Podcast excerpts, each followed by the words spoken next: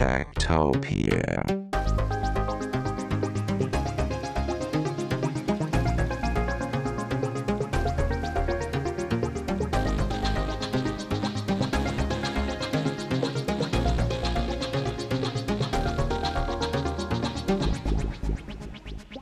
Tektopia er en podcast om mennesker og deres teknologi, udgivet af Ingeniørforeningen IDA i samarbejde med mediehuset Ingeniøren og China Experience, støttet af Innovation Center Danmark, IDA Forsikring og EUT Electronics of Tomorrow. Mit navn er Henrik Føns, og det er mig, der bestemmer i Tektopia. Tektopia.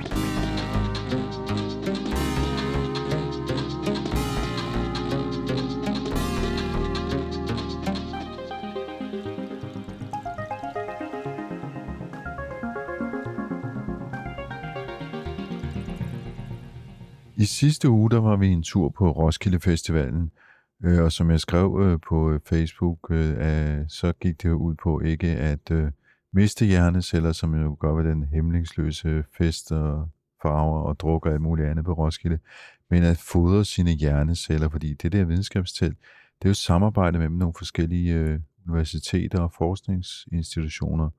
Veronika, hvem er det nu? Ja, det er et samarbejde mellem Niels Bohr Instituttet og CERN og DTU. Og CERN, det er jo den her sådan, svejsiske, eller rettere sagt internationale forskningsenhed, der ligger i uh, Schweiz. Men uh, du har været ude for lige at finde ud af, hvad det egentlig er, at alle de her mennesker, de laver på Roskilde Festival. Ja, jeg har talt med Jørgen Bæk Hansen, som har fortalt, hvad de laver i det her science-telt. Jørgen Bæk Hansen, han er så lektor på Niels Bohr Instituttet, og øh, vi tænkte jo lidt over det, om vi fik måske ikke sidste gang helt forklaret, hvad de her mennesker, de egentlig grund, der laver på Roskilde Festivalen. Hvorfor er det der, og hvad skal det gøre godt for? Så øhm, det besluttede vi os for at øh, følge op på. Techtopia. Jamen altså på Roskilde Festivalen, der har vi jo det, der hedder Science Pavilion. Og det startede jo egentlig for nogle år tilbage, eller det startede i 2019 med, med et samarbejde mellem CERN og Science Institut, Og det var egentlig folk, jeg kendte fra CERN, som fangede mig på CERNs kantine og sagde, hov, øh, kunne vi ikke finde ud af noget og, og prøve at se, om vi kunne kontakte Roskilde og lave. Og der var Roskilde så interesseret i, at netop i de her opstartsdage, og prøve at se, om man kunne lave noget blanding af kunst, lidt videnskab og, og noget workshops og ting og sager, for at nå ud til folk og ligesom, vores formål er at afmystificere lidt videnskaben, fordi der er jo nogen, der kan være lidt, lidt bange for det her, og måske ikke rigtig sådan vide og tørre, og ikke måske har haft den bedste oplevelse i deres uddannelse igennem folkeskole eller, eller, eller gymnasiet. Så der vil vi jo godt prøve at komme ud til dem på et lidt mere afslappet forhold, og simpelthen prøve at få dem til at de komme ind i vores telt, snakke med en forsker, stille og roligt, uden nogen former for øh, det, det, det, krav om, at der skal være eksamener eller andet bagefter. Det er bare ren nysgerrighed, der skal drive. Og det er det, det er skabt til. Øh, fordi den gruppe, som der jo er på, på Roskilde, er jo en noget anderledes gruppe, end dem, vi jo normalt går ud, når vi snakker til gymnasieelever. Øh, det er jo ældre og, og, og meget mere broget og blandet, men det gør det også mere interessant, fordi så får vi fat i en anden, øh, hvad skal vi sige, øh, outreach, eller gruppe af befolkningen, som normalt ellers måske ikke ville komme til foredrag og ting og sager. Men dem ser vi så pludselig her på Roskilde. I har også lavet nogle workshops undervejs på festivalen. Hvad, hvad har I kunne tilbyde folk, der kom forbi? Altså vi har jo kunnet tilbyde blandt andet, at man, folk kunne bygge deres egen lille solcellefanger.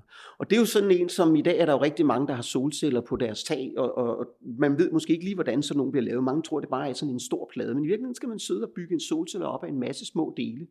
Øhm, og der havde vi altså en workshop, øh, hvor folk kom ind øh, og kunne sidde og samle og bygge sådan en lille solcellefanger op for dem selv. Og det var jo egentlig super fedt at se, hvordan øh, en masse øh, folk, som normalt ikke sidder og lodder og arbejder, blandt andet der var rigtig mange piger, der kom der om morgenen. Det var super herligt at se, at de pludselig bare aldrig har rørt et lodhjørn før, så sætter de sig bare ned, og så begynder de at lodde og arbejde og gøre det her. Og det er jo noget, som når de så er færdige, så finder de ud af, at det er jo faktisk ikke så svært det her teknik at lege og gøre de her ting. For det fungerede faktisk, så de sad jo og hyggede, snakkede, og samtidig loddede og fandt ud af, hvordan bygger og hvordan fungerer en solcelle øh, og kan give energi, øh, som vi jo gerne vil have det i dag. Så det var den ene. Så havde vi jo en anden en, der var lidt mere avanceret og nærmede sig lidt det, vi kalder partikelfysik, for det var sådan, der kunne man bygge sin egen Geiger til.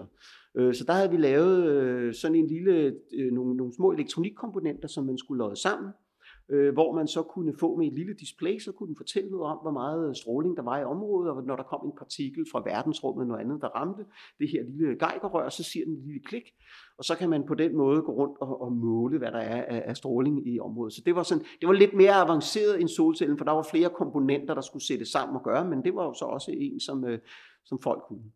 Og så den sidste workshop, som vi lavede i det område, det var det, der hedder en øh, cloud, altså et, et togkammer workshop. Og det er en gammel teknik, som man egentlig bruger, ligesom man har, kan have vanddamp. Når man har været i bad, så ved man, at der kan være rigtig meget vanddamp i, i luften. Og så kan det lige før, der kan komme dråber på huden, når man rører, fordi der er så meget vand i luften. På samme måde kan man i sådan et togkammer, som det hedder, der laver man simpelthen mættet damp af alkohol. Men fidusen er, at når en partikel fra verdensrummet eller en fra stråling øh, kan komme ned igennem, så laver den sådan et lille spor af dråber i alkoholen, så man simpelthen kan se partiklen med sine egne øjne flyve igennem. Øh, det viste sig også, vi lavede så også forsøget med, at vi lagde en banan ind i, for der er faktisk lidt stråling inde i bananer, så, så det viser at der kom en masse på den. Ikke at det er farligt, øh, man kan sagtens spise bananer, men der var altså en lille smule, men det var bare en god måde med et almindeligt øh, ting, som vi har i vores hverdag, som er ufarligt, kunne man vise, at der er faktisk i alle materi- rigtig mange materialer omkring os, der er altså lidt naturlig stråling, som ligger øh, inde i. Øh, så det var værdi workshops, som vi havde. Så havde vi også nogle foredrag. Øh, vi havde jo nogle foredrag, blandt andet jo lidt om solceller, lidt om geigertæller og lidt om, om stråling i almindelighed. Men vi har også nogle foredrag om noget, der hedder, som vi har hørt om andre steder, det der hedder Raman-spektroskopi. Vi har lidt om, hvordan stoffer påvirker hjernen. Alt sammen noget, som kan man høre, det er jo ikke bare CERN og NBI, det er sådan bredt forskning, fordi det skal være sjovt. Og det var vores motto, ikke? Techtopia. Det var så Jørgen Bæk Hansen fra Niels Bohr Instituttet, hvor han er lektor, der fortalte lidt om, hvad, øh, hvad de gør, når de er med på Roskilde Festivalen. Men øh, jeg tænker, CERN er måske også sådan en større størrelse, som folk ikke rigtig har styr på. Så kunne Jørgen også fortælle noget om det? Ja, Jørgen han har også lige givet en gennemgang af CERN, og hvad det er for noget forskning, de laver. Så nu skal vi have en tur i, øh, gennem partikelfysikken. Vi skal igennem LHC-ringen. Techtopia. Jeg er Jørgen Bekansen. Jeg er det, der hedder eksperimentel partikelfysiker på Niels Bohr Instituttet. Så jeg arbejder altså med de her store eksperimenter nede på CERN. Jeg har været ansat på Niels Bohr Instituttet siden øh, 2006, hvor jeg kom op efter at have været 10 år på CERN. Så jeg har altså været med til at bygge nogle af de store eksperimenter nede på LHC, på Atlas-eksperimentet i, i specifikt, øh, hvor jeg jo så har siddet 10 år og været med til at bygge, konstruere og også teste, om tingene virkede, inden jeg kom, kom herop til. Og så er det på, her på Niels Bohr Instituttet, har jeg jo så taget min øh, rolle som øh, underviser i partikelfysik, forske videre i partikelfysik, stadigvæk tilknyttet CERN, øh, for det er der mit primære arbejde foregår med, med det, jeg laver i dagligdagen. Og kan du ikke lige forklare, hvordan det er med CERN? Hvordan er det, det fungerer? Jamen altså, CERN er jo et stort, i dag er det jo det, vi kalder et verdenslaboratorium for partikelfysik. Det startede ud oprindeligt som et europæisk tilbage i 1954, men siden da er det jo så groet, og medlemslande fra hele verden er jo på. Øh, men det, som jo er det interessante ved CERN, det er jo, at CERN i sig selv har jo ikke ansvaret for at lave al fysik og partikelfysik, som der foregår i Europa. Det, som CERN gør, det er, at de faciliterer, at vi kan bygge store eksperimenter, som LHC-eksperimenterne med Atlas og alle de andre eksperimenter, sådan så, at alle medlemslandene, Danmark, Tyskland, Frankrig og andre, at forskere fra de lande, de kan tage til CERN, så kan vi få adgang til de data, vi er med til at tage data, vi er med til at bygge, så det er egentlig det primære arbejde, det foregår på universiteterne rundt om i verden, som konstruerer og sender eksperimenter til CERN, og så er det CERN, som sørger for, at de kan køre i fælles forening med, mellem andre medlemslandene. Men så er det altså så også medlemslandene, som har adgang til de her data og analyserer dem og laver tingene. Så når man kigger på et typisk eksperiment fra CERN, Atlas for eksempel, så er vi jo over 3.000 medlemmer på, og det er jo alle sammen øh, folk, som kommer fra medlemslandene, fra Danmark og andet steds. Gruppen af CERN-folk er meget, meget lille. Altså antallet af fastansatte fysikere er mindre øh, på CERN, end det er på, på Niels Bohr Instituttet, fordi CERNs rolle er ikke at være dem, der laver fysikken, det er dem, der skal facilitere og sikre, at folk kan komme fra hele verden og gøre det. Så en fysiker på CERN har mere en koordinerende rolle, end egentlig at lave, bruge, bruge voldsomt meget tid på regulær grundforskning, så, fordi det er deres rolle. Ikke? Og hvad er det for noget forskning, der foregår på CERN? Altså der foregår jo et bredt spektrum af forskning på CERN. Det primære er jo selvfølgelig partikelfysik, for det er jo det, der er målet for CERN. Så vi laver jo de store eksperimenter, hvor vi undersøger naturens mindste byggestene med de store eksperimenter øh, på, på nu øh, LHC-ringen, med Atlas, øh, ALICE, CMS og LHCb. De fire eksperimenter er jo så at sige flagskibet i CERNs forskning, som det er i dag. Men man skal jo ikke glemme, at vejen til at bygge en moderne partikelfysikdetektor, det er altså ikke en, man går ned og køber i en lokal IKEA-butik. Det kræver, at man hele tiden presser alle forskningsgrene, også hvordan man bygger moderne chips, elektronik, bygger sensorer til at lave røntgen, måle øh, røntgenstråling og andet. Alt bliver simpelthen presset til kanten, fordi en partikelfysiker vil altid have det bedste og så let til. Så det betyder, at vi jo har et stort samarbejde med industri og andet på CERN for at udvikle en masse teknikker, ikke kun lige i de her basale partikelfysik-ting, men i machine learning, faststoffysik, coding af materialer og alle de her ting, som er hele kæden, som skal til for, at man bygger, så at sige, one of a kind partikelfysik eksperiment med accelerator hele vejen. Ikke? Så der er alle disse former for udvikling, også acceleratorfysik. Så CERN er, så at sige, på det punkt et mega for rigtig mange forskellige grene af fysik, og der er specialister i alle typer af fysik, der er til stede på CERN, fordi man bruger så mange grene, der skal til i, i alle de her ting. Så ikke bare ingeniører, men også fysikere, alle de her teknikker øh, udvikles og, og presses til det yderste, når man laver sådan nogle ting. Så det, det er egentlig, hvad, der, hvad din primære gruppe arbejde er på CERN. Og hvorfor er forskningen på CERN vigtig? Altså, vi har jo altid været drevet af nysgerrighed, og en af de ting, som et vidensbaseret samfund jo godt vil have, det er jo netop at have det her perspektiv af at forstå, hvordan verden omkring os virker. Og det, som er CERNs primære formål, er jo at dyrke det, vi kan kalde den, den rene grundforskning. Det er at svare på de her store spørgsmål. Hvorfor og hvordan og, og hvad det er så det næste skridt. Så det, det er deres primære. Men man skal heller ikke glemme, at CERN jo også er klar over, at i det forsøg på at nå det her mål, så træner man jo en masse unge mennesker, nye folk, Øh, ingeniører, fysikere og alle andre typer bliver jo trænet i det her. Så det er også en stor træningsområde. Øh, jeg selv har læst og været på CERN, siden jeg var, var ung studerende, og det er jo noget, som man bare bliver trænet. Så det er en tilbagebetaling, om man vil. Udover viden, så træner de jo også folk. Og så er der den sidste vigtige ting, det er jo, at øh, man, det, det er ikke noget CERN sælger som sådan, men man skal jo ikke glemme, at når man jagter det bedste inden for teknik, så får man også udviklet en masse nye ting. Og CERN har det, som man jo kalder spin-off, så der er jo en enorm masse ting, blandt andet World Wide Web, kom jo fordi forskere havde en idé om, at de skulle kunne udveksle data, og så var der nogen i CERNs IT-afdeling, som sagde, hov, vi kan jo måske lave en ny måde at kommunikere på, som kan facilitere det der. Og så opstod World Wide Web. CERN har jo aldrig taget en øre for og den her opfindelse, og det er ikke formålet. Det var noget, der opstod i den her slipstrøm af der var et behov, der opstod på grund af, at man presser nogle ting til det yderste, og så fandt man ud af, at der var noget, der skulle laves. Og pludselig opstår sådan et, jo i dag en enorm økonomisk maskine, som hedder det World Wide Web. Ikke? Øhm, og, og det er altså med i CERNs perspektiv, men de plejer prioriteten altid at sige grundforskning, læring, og så kommer der det her industrielle spin-off. Det kommer til sidst, det bliver ikke glemt, men vores formål er vidderligt at lave den her rene grundforskning, og ikke bekymre os om i, i første omgang, hvad kan det bruges til, men virkelig sige, at vi skal have svar på de dybe, fundamentale spørgsmål. Altså i virkeligheden, det vi jo gør, det er for at undersøge de mindste byggestene i naturen, så skal vi jo gøre lidt det, som man traditionelt kan sige, at hver ingeniør starter med, det er jo at ødelægge ting. Øh, så det vi gør, det er i en partikelaccelerator som LHC, der tager vi øh, det, der hedder øh, protoner, som jo er så at sige kernen i brintatomet, det mest fundamentale, simple atom i verden. Øh, det tager vi jo og accelererer op til enorme hastigheder, og så støder vi dem sammen. Og i det sammenstød, der bruger vi Einsteins gode gamle ligning, E, e med MC i anden, når man vil. Nu tager vi så energien og laver den om til noget masse, hvor man normalt går den anden vej. Øh, så bruger vi nu den her energi til at få skabt nye partikler, eller få skabt i hvert fald tungere partikler, som man ikke normalt lige kan observere og se i naturen omkring os. Øh, og så kan vi jo så pludselig tage et billede med vores detektor af, hvordan de her partikler går i stykker. Vi kan ikke nå, normalt kan vi ikke nå at fange for eksempel en Higgs-partikel, for den går i stykker i en milliardedel af et milliardedel af en milliondedel af et sekund, så det er ikke lang tid, den lever i her i verden. Men vi kan nå at se de dele, som den går i stykker til, så vi så at sige fanger vragdelene, der kommer ud fra sådan et sammenstød, og de vragdele, dem kan vi så bruge bagefter til at spole baglæns ind og se, hvad var det så, der blev skabt inde i midten. Og det er altså måden, hvorpå vores eksperimenter opererer. Vi laver et sammenstød og laver en hyperstor, avanceret detektor, som man skal tænke på et kamera, der tager 40 millioner billeder i sekundet.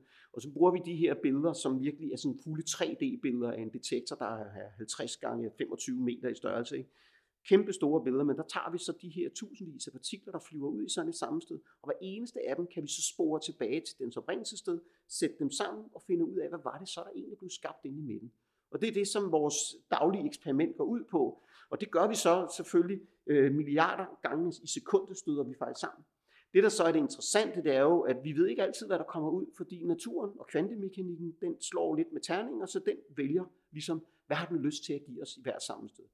Så er der nogle mennesker, jeg selv, vi sidder, jeg sidder, jeg er ikke, så, jeg er ikke på jagt efter Higgs-partikler, jeg er mere på jagt efter sådan noget som nogle W-partikler og nogle andre typer, øh, som er kendte egentlig for standardmodellen, men som kan bruges til at søge efter nye ting. Men så sidder jeg og bladrer alle de her, lad os kalde det billeder igennem, jeg gør det selvfølgelig elektronisk, men så bladrer jeg alle dem igennem, og så finder jeg de billeder, som indeholder det, som jeg er interesseret i. Så har jeg nogle andre af de her 3.000 kollegaer, der leder efter nogle andre billeder og vil kigge efter noget andet.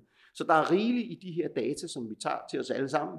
Det er kun et spørgsmål om, hvad har vi lyst til hver især individuelt egentlig at lede efter og, og finde svar på i den her enorme mængde af data, som vi har.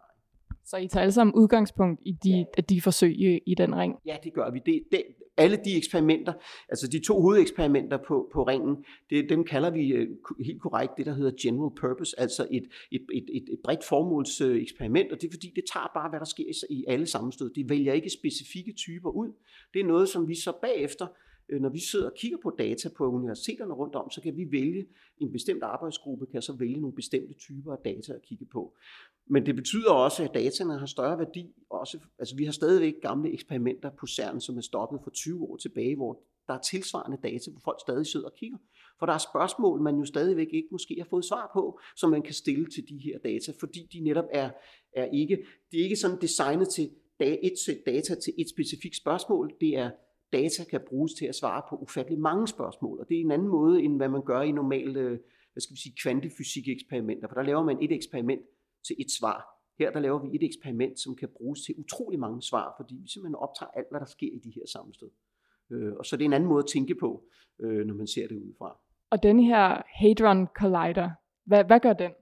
Jamen altså Large Hadron Collider, det er jo den, hvor vi, det er jo den sidste, i CERN har sådan en kæde af, af en masse små acceleratorer, der bliver større og større. Og den sidste store, det er den, der hedder Large Hadron Collider.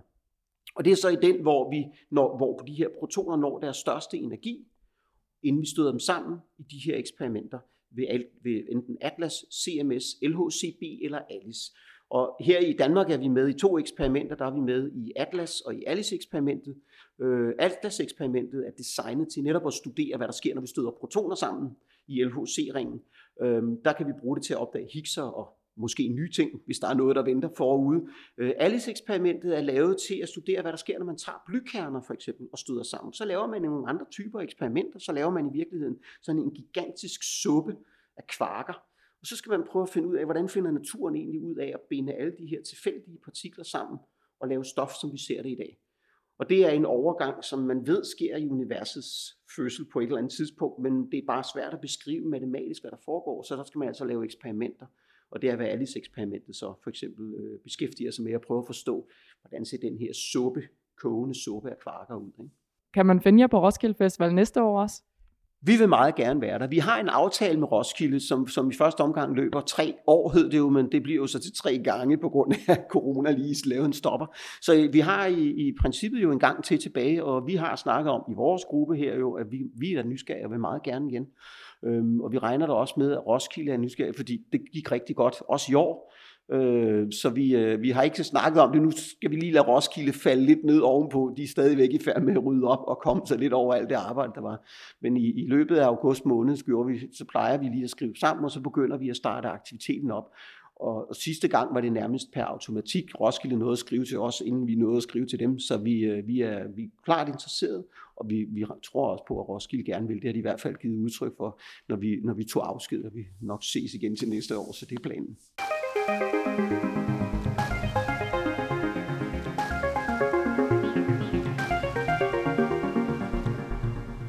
Så så blev vi så meget klogere på, hvad der foregår øh, på CERN. Og vi mødte jo faktisk også en af forskerne dernede fra, en øh, Dr. Lawrence Lee. Ja, og han har jo, udover at han er forsker og laver forskning på CERN, så er han også musiker. Det er nemlig rigtigt, han laver teknomusik. Øhm, så øh, vi starter lige med at lytte til en lille bid af hans musik, og så fortæller han netop sin forskning, og så fortæller han om sammenhæng mellem partikelforskning og tekno. Så øh, hold fast på hat og briller, om man så må sige, fordi nu bliver der fart på. Alright, so well.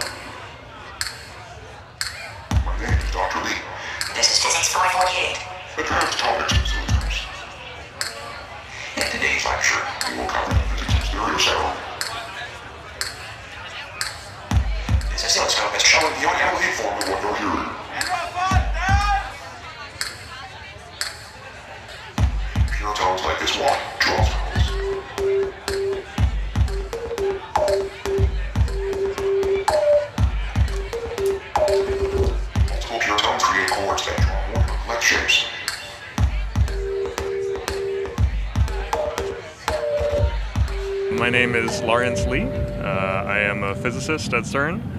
Uh, I work for the University of Tennessee at Knoxville. I'm a professor of physics there.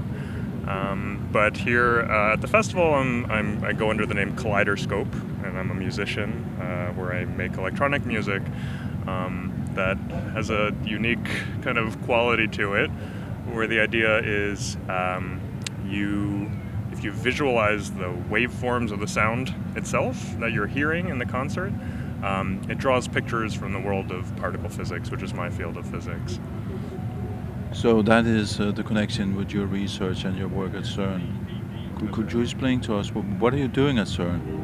Yeah, sure. So uh, I am a particle physicist working on the CMS experiment, although I've worked on both the ATLAS and CMS experiments at CERN. So these are um, big detectors that sit on the Large Hadron Collider and look at the collisions of protons. And then they specifically look at all of the stuff that comes out of those collisions and detects those kind of decay products and attempts to reconstruct what happened in that collision. Um, in my research, what I do is I, I analyze that data to try to find new stuff, to find particles that we don't know about yet, particles um, uh, that especially could help solve some of the problems of, uh, of the so-called standard model of particle physics. So the standard model of particle physics is um, our fundamental current understanding of what makes up the universe and how those things interact with each other right? And, and this is an incredibly successful uh, theory developed kind of in the 60s and 70s um, that uh, is is has been so for so many years uh, fully confirmed by experiment. So it's incredibly successful as a scientific theory. It's arguably one of the most uh, uh, success, arguably the most successful scientific theory ever in terms of its precision and uh, and its predictive power. Um, and so that, that works great. And this gives us basically a periodic table of particles that are the most fundamental things in the universe. Now, problem is, while that works really well and uh, we have a great understanding of those particles, those particles only make up 4 or 5% of the universe. And the problem is we don't know what the rest of it is, and we have no idea. So there's there there's that, and there are other ways in which the standard model of particle physics is not satisfactory. Uh, and so we can spend all day trying to come up with reasons why, uh, uh, what a bigger, more complete theory would look like. But we don't know which one would be right until we have an experimental proof of one of them. If we actually discover something new outside of the standard model that can help explain those things. Um, and so that's exactly the, the stuff that I do, which is try to find things that don't fit into that picture.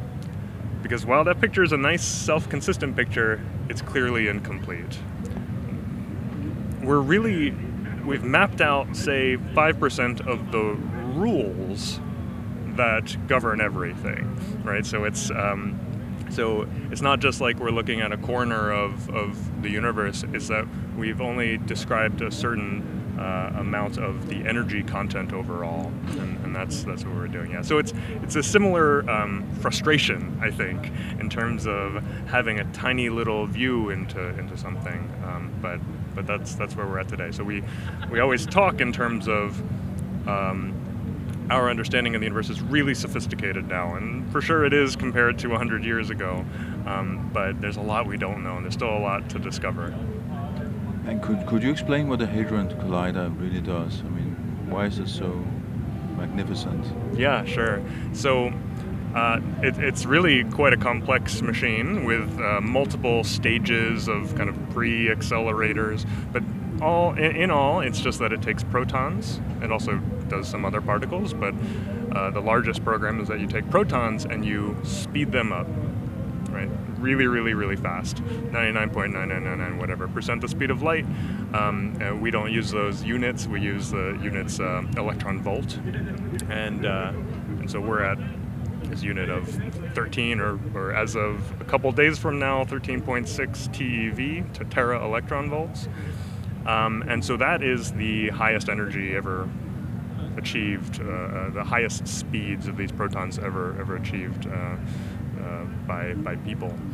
Um, and so so we accelerate them to, to these incredibly high energies, these record-breaking energies, and then we smash them together. Uh, we smash them together in a very controlled way um, at uh, a couple different points along this this ring that makes up the Large Hadron Collider. Um, and, and then we, we do it in, in such a way in a controlled environment where we can then put a detector around it to, to explore what's gone on in those collisions. How often do you do that? Is it every day or is it one time a year? Yeah, it, so uh, that's a great question. There, there are multiple timescales here, and the, the smallest timescale for the experiments is every 25 nanoseconds we collide protons. Right, so we have a it's a 40 megahertz, so 40 million times per second. Uh, so tw- every 25 nanoseconds, uh, we're smashing together these protons. Um, what we do is we fill up the accelerator, um, and that then can kind of last. You have beam inside of the machine for you know 10, maybe 20 hours, something like that, and then um, and then something happens where the beam is no longer useful, and then you throw it away, and then you rinse and repeat. Uh, it takes another couple hours to put it back all together, or something like that. Um, and then you do it again, and you do it over and over and over again, 24/7, uh, except for breaks for you know New Year's and this kind of thing. yeah. And how many times is it a success? The the colliding of the protons is in the current state of the machine always a success in that every single 25 nanosecond bunch crossing, more or so, uh, more so or less, um, we, we, we get interactions. Turns out interactions between two protons like this is very common when you when you set it up like this. Now we're not just interested, we're not interested in the uh, most boring, most vanilla collisions, right? We're interested in the super, super rare interactions between those. So it's always happening that we're colliding these protons, but only one in a, a very, very tiny, tiny little fraction are um, are particularly interesting, especially for the, the work that I'm doing. Um, there is interesting work you can do with the with the more vanilla collisions, um, but uh, and so this is the thing. So then we need to take years and years of data in order to see just a couple of these processes that like I want to look at, um, and and so so yeah, we've been taking data since. Um, well, serious data for physics uh, since 2010, and it's been going well with some long shut, multi-year shutdowns in there, but but still, this has been a long program that we uh, we have a lot of experience with this data now. Yeah. Yeah, uh, because I was wondering, you must create an enormous amount of data. So how, how do you analyze all this data? Yeah, it's really um, th- that's a huge challenge for experimental particle physics. Um, at, at, in terms of if we're having collisions every 25 nanoseconds, that amount of data that's being produced. So every 25 nanoseconds, we get information from our detector, and on average, that is you know maybe. Um, maybe a megabyte-ish order, one megabyte of data. But if that's happening 40 million times a second, we have a problem. And uh, and so in fact, we can't even um, read the electronics that quickly, right?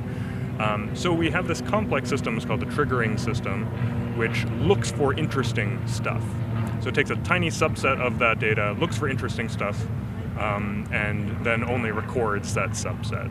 So there's that, but still, that's a huge data set that we take. We, we still uh, read out for the LHC up to now uh, at, uh, let's see, it's a couple kilohertz. Um, and still at, uh, at roughly one or two megabytes a piece at a couple of kilohertz, this is a huge amount of data still.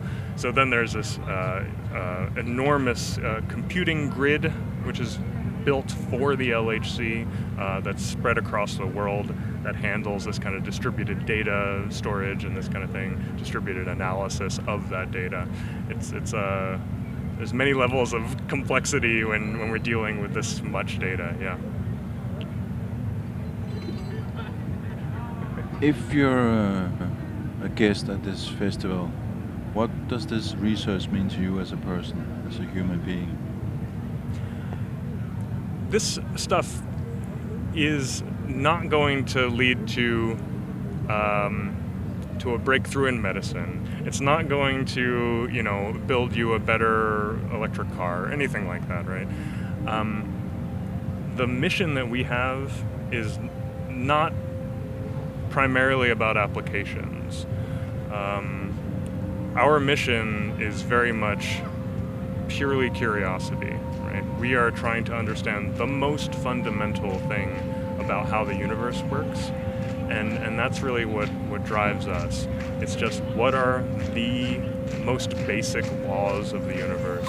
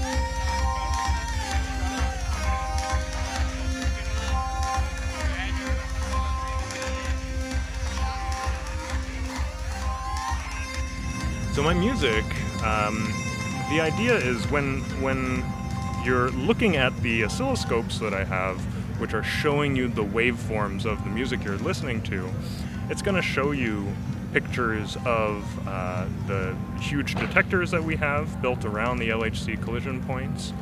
Um, it's going to show you pictures of the LHC itself, um, uh, pictures of of images just from the world of particle physics. Um, and and I do this in a way to inject just kind of excitement for our physics uh, uh, in, into this music. Um, it's a way. It, it, it's not. Similarly, the audience is not going to learn how to do particle physics from coming to one of my shows, but I hope that these shows express the level of um, excitement and kind of passion that, that we have within the community that we often we can express to each other in terms of our results and you know uh, plots and numbers um, but that's the kind of connection we want to make with the public with this project of, uh, of what drives us yeah Could, could you explain a bit about your setup? What kind of instruments do you use? Yeah, so um, I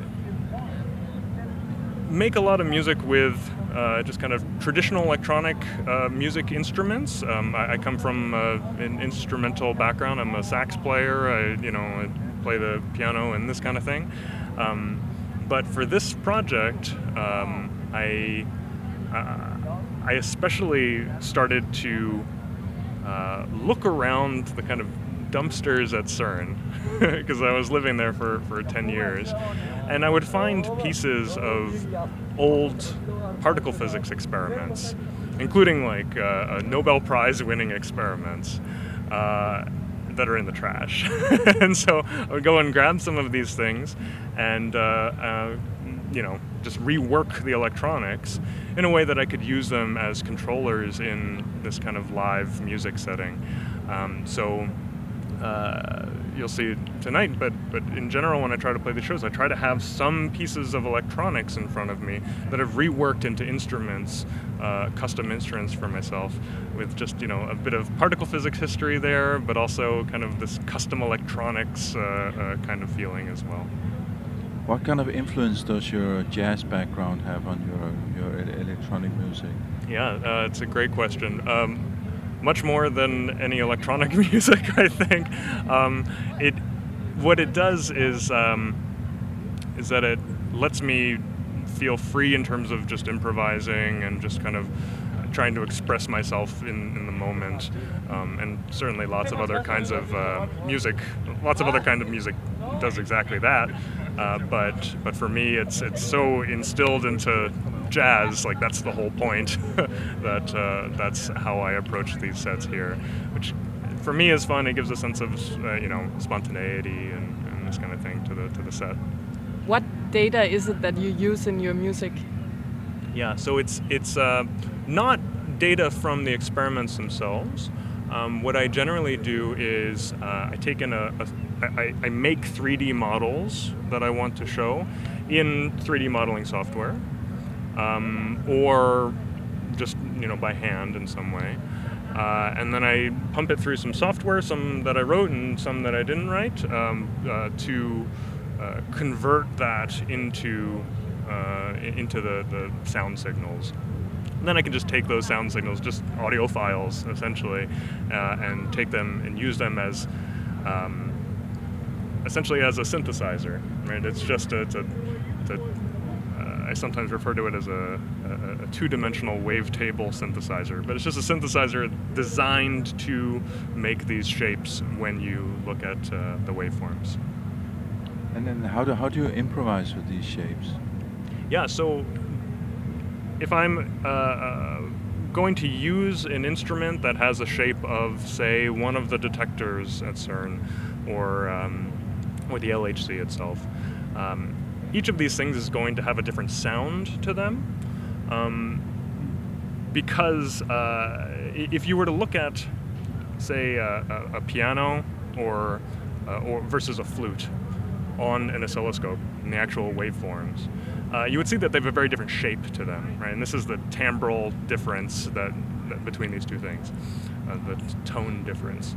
Um, so similarly, when I make these different shapes, in, shaped instruments for my for my music here, they have different sound qualities to them. They have different timbres, uh, and so I can treat them as just separate instruments. And so I have, you know, one uh, program to be this keyboard and one program to be this other controller, uh, and then you can just dynamically kind of repitch these things uh, and play it like an instrument. Yeah. So you're more like a one-man orchestra? Yeah, yeah, yeah. It, it- you can call it that, sure.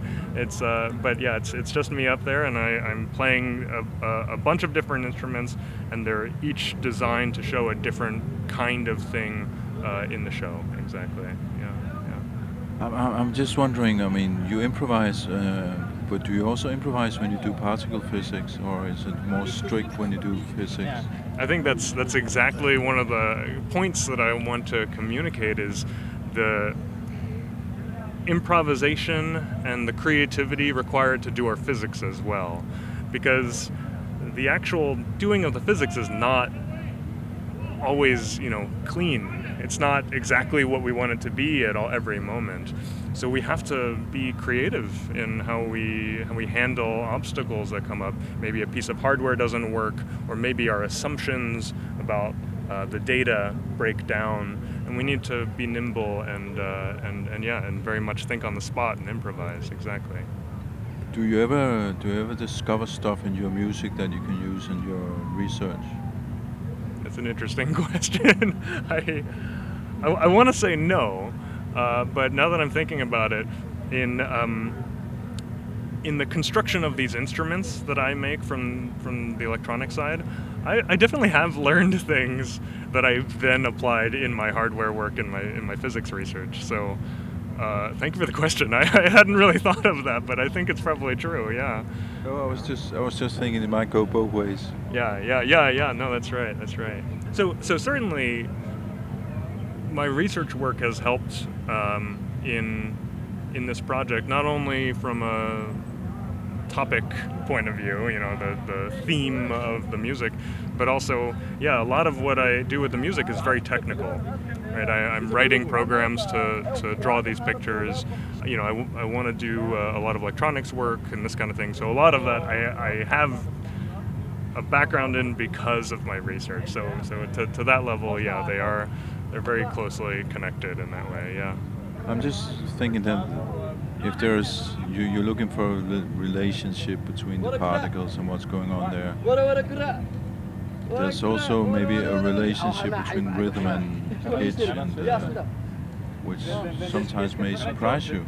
Yeah, the, the physics of music is something that is deeply explored in the work, in the music that I do here. Um, it's very fundamentally about um, having an intuitive sense in the pictures and how they change for essentially signal analysis.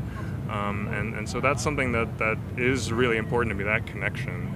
Um, uh, and in fact, I, I can use this music project. So I, I'm a professor, so I, I teach physics uh, back in Tennessee, and um, and I can use this as an example. I can use my music as an example to help teach uh, some of these uh, uh, uh, signal analysis type uh, type lessons in physics. So yeah, there, there's a a deep connection with the physics of music that I think is, is really really nice. If we go to your concert later, what kind of images is it that we will see? Yeah, so you'll see um, art that I've created um, in, you know, that's kind of abstract, uh, but shows, um, for example, various symbols that we use in, in particle physics. You'll see some of our detectors, um, uh, so pieces of the CMS detector that I work on. Um, you'll see an exploration of what different the, the, the shapes that different sounds make and this kind of thing. Um, again, in a way that I, I hope gives an intuitive sense for uh, for some of the relationships between how stuff sounds and what the waveforms look like under underneath. But, but then again, it's filtered through you and your ability as a musician and your brain and so on. Right. Yeah. And and I think that's something that's important that um, that's important when we're trying to mix uh, science and and art. Is that a, a lot of times you have uh, attempts to mix those that maybe take, let's say, data from the LHC or something like that, and it's inherently random. And randomness is is great, um, but just out of the box, you know, it, it needs sculpting. You know, it, it needs. Uh, um, an artistic push in some direction. So exactly, uh, that's I think an important point. Um, takes a lot to craft it into something that, that I hope is uh, interesting and, and you know fun to hear.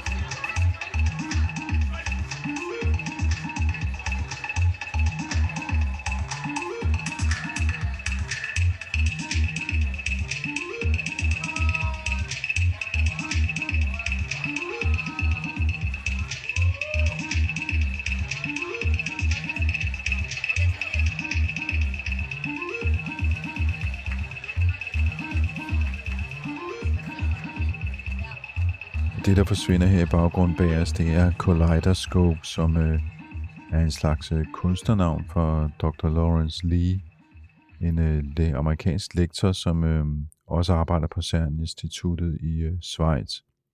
Og det var et eksempel på, hvordan øh, CERN som videnskabsinstitution prøver at få fat i de yngre generationer, kan man vist godt sige. Det er dig.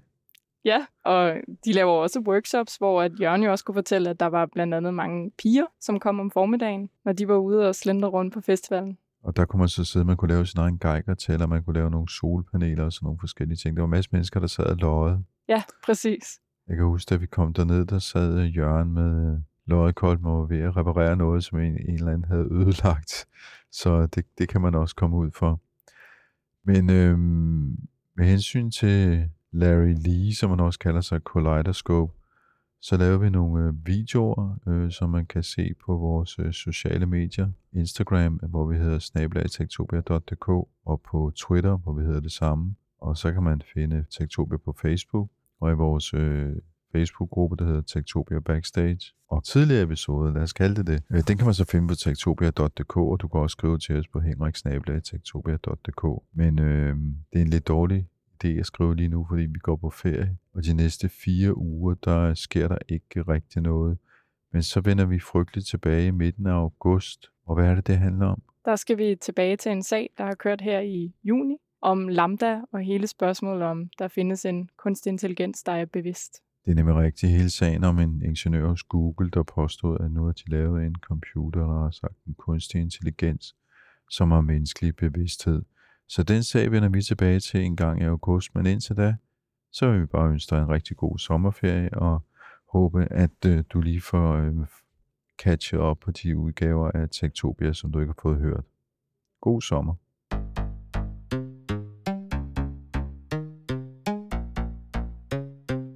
Tektopia.